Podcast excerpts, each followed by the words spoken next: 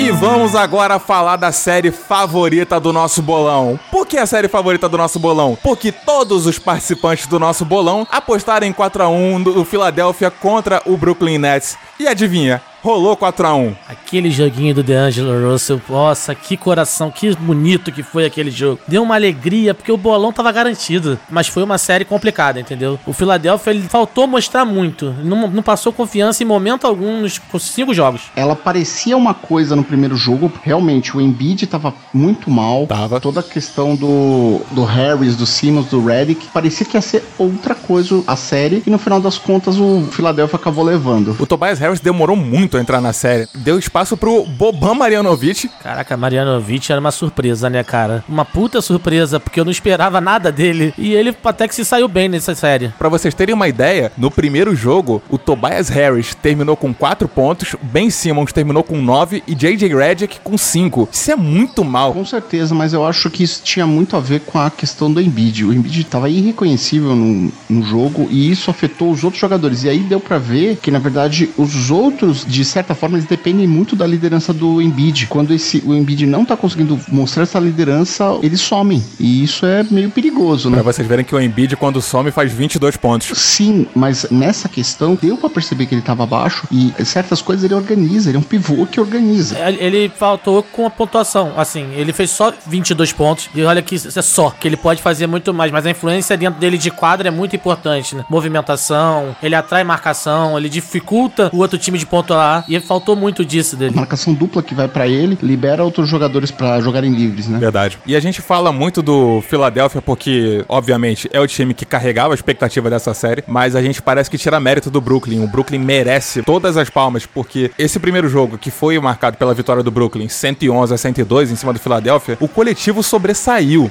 D'Angelo Russell, Spencer Dinwiddie, Caris LeVert. Cara, quem diz que o Caris LeVert teve aquela lesão horrorosa de virar o pé? Ninguém diz. O Caris LeVert brilhou nessa série. Eu arrisco dizer que dos cinco jogos, né? Os quatro primeiros, cara, foi sensacional ver o Brooklyn jogar. Foi um show de organização. O time só não tinha a qualidade que o Philadelphia tem. E experiência, que ainda é um time muito novo. Primeira vez que o DeAngelo Russell vem pro playoff e ele tava carregando o time. E ninguém esperava isso. Aí a gente passa pro jogo 2, que o Philadelphia fez 145 e o Brooklyn 123. O jogo foi pau a pau até o final do primeiro tempo. Chegou o terceiro quarto e o fiel da balança, novamente a gente tem que falar, foi o Joel Embiid, que tava esquisito nesse jogo. A gente pensava, caramba, ele tá sentindo a lesão e tal. Ele saiu pra pontuar loucamente no terceiro quarto e aí criou gordura. O Philadelphia deslanchou no terceiro quarto e levou o jogo com um triplo-duplo do Ben Simmons, né? 18 pontos, 12 assistências e 10 rebotes. O Embiid jogando um pouquinho melhor já foi é, um atropelo. Naquele período muito específico do terceiro quarto. Novamente, a gente tem que destacar o elenco do, do Nets, né? Que deu boa profundidade, mas acabou que faltou defesa, ficaram ba batendo cabeça ali, né, pra poder marcar o time dos Sixers. Eu não lembro como é que foi o Jimmy Butler nesse, mas ele me pareceu que acho que foi nesse jogo 2 que ele também puxou um pouco a marcação para ele. E aí, aquela história, quando o time do Brooklyn consegue marcar um a um, beleza, mas quando ele tem que começar a fazer essas marcações duplas e fazer trocas, ele meio que se embanana. E foi o que aconteceu nesse jogo 2. Com o Embiid mal já é difícil. Mas agora imagina sem ele, né? Teria tudo para dar errado no jogo 3, mas por incrível que pareça, o time do Philadelphia apareceu jogo. Tobias Harris veio, fez 29 pontos, 16 rebotes e o Ben Simmons, meu amigo, 31 pontinhos. Mas uma coisa tem que ser dita. Ben Simmons, vai pra escolinha de arremesso, porque não dá.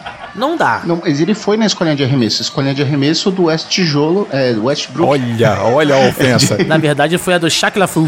Com certeza, uma dessas. O Ben Simmons, ele tem esse problema, a gente já comentou isso no episódio. Pelo volume, ele conseguiu fazer 31 pontos e mais 26 do Redick. E mesmo assim, o, o Russell e o Levert fizeram uma boa atuação pelo lado dos Nets, embora a gente tenha questões do DeMarre e outros problemas aí no Dudley, né? Nossa, vamos falar de confusão, porque isso aqui é playoffs dos anos 90.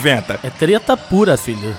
Engraçado que apareceu com quem a gente menos esperava. Pensa que as estrelas vão brigar por conta de ego, né? A gente não espera que o Jared Dudley arranje confusão. Quem é Dudley? O que, que o Dudley já fez pela NBA? Só essa briga. Só essa causada no final do jogo que vai dar aquela emoção, pra esquentar os ânimos, pra fazer a galera querer jogar, né? Olha, eu falei isso no Twitter, eu vou falar aqui no programa, eu tenho que agradecer a boa alma, que eu agora eu não lembro quem foi, mas colocaram uma montagem do Dudley do lado do Hortelino troca-letra. Meu Deus do céu, eu não vou esquecer nunca disso. O Dudley é o hortelino. E o melhor de tudo, cara, é que o Dudley tentou arrumar caô com o, o Embidão da massa. O Embidão não comprou o barulho dele. O Jimmy Butler veio pra arrumar caô. Aí também não arranjou porra nenhuma. No final, Ben Simmons que foi empurrado, caiu em cima de todo mundo, não entendeu nada. Nossa, isso foi o jogo 4. O jogo 4 foi lindo. Foi um jogo de playoffs do início ao fim. Foi disputado, teve confusão na quadra, muita troca de ponto. Foi muito bacana ver o que, que essas duas equipes podem proporcionar, assim, pra gente enquanto espetáculo. Mas, paciência, a gente acabou se antecipando, né? Falamos do jogo 4, mas o jogo 3, o Philadelphia ganhou, 131 a 115. O jogo 4, que a gente tá comentando que teve toda essa confusão envolvendo o Dudley e o Jimmy Butler, acabou sobrando pro Jimmy Butler. O Jimmy Butler foi expulso, o Joel Embiid não tem nada com isso, permaneceu em quadra, mas foi um jogo maneiro. 112 a 108, Philadelphia venceu, e aí veio o jogo 5. Lembrar uma coisa, essa questão do Dudley, ele me lembrou muito Malone contra o Dennis Rodman, naquelas finais de 98, eu acho, que o Rodman entrou só pra expulsar o Malone. Nossa, isso é muito engraçado. Ele provocava o Malone de tudo quanto é jeito e o Malone frio não entrou na jogada até que ele meio que desistiu. Agora vamos falar do jogo 5? Cara, o Brooklyn Nets apanhou calado. Eu nem sei se teve jogo 5. 122 a 100 pro Philadelphia. A maior vantagem deles chegou a mais de 30 pontos. O primeiro quarto 15 a 32 pro 76ers, segundo 16 a 28. Quer dizer, a diferença aí já chegou com absurda. Aí depois igualou 33 a 35, mas aí um pouco abaixo e no final 36 a 27. Ou seja, eles só tiraram um pouquinho da diferença no final. Nossa, foi um jogo, desculpa, chato, porque não esboçou reação. A gente ficou torcendo pra algo que não tinha chance de acontecer. A gente estava esperando algo do nível do terceiro e do quarto jogo. O, o Brooklyn muito provavelmente perderia, porém não da forma apática como o Brooklyn perdeu essa última Do partida. terceiro pro último quarto, o Brooklyn Nets botou o time sub-17 pra jogar. Tinha um monte de jogador ali que ninguém nunca viu e os caras botaram todo mundo pra jogar. Simplesmente entregaram. Parecia que não queria mais jogar, tava cansado. E destaques do jogo, né? Você tem 23 pontos do Joel Embiid, o personagem da série, não- tem outra palavra para definir. E detalhe interessante, eles seguraram o D'Angelo Russell abaixo dos 10 pontos, ele terminou com 8 pontos nesse jogo. Só o Levert que conseguiu ainda montar 18, botar 18, mas você pensa, o nosso amiguinho, o Dudley, Hortelino, troca a cesta, né?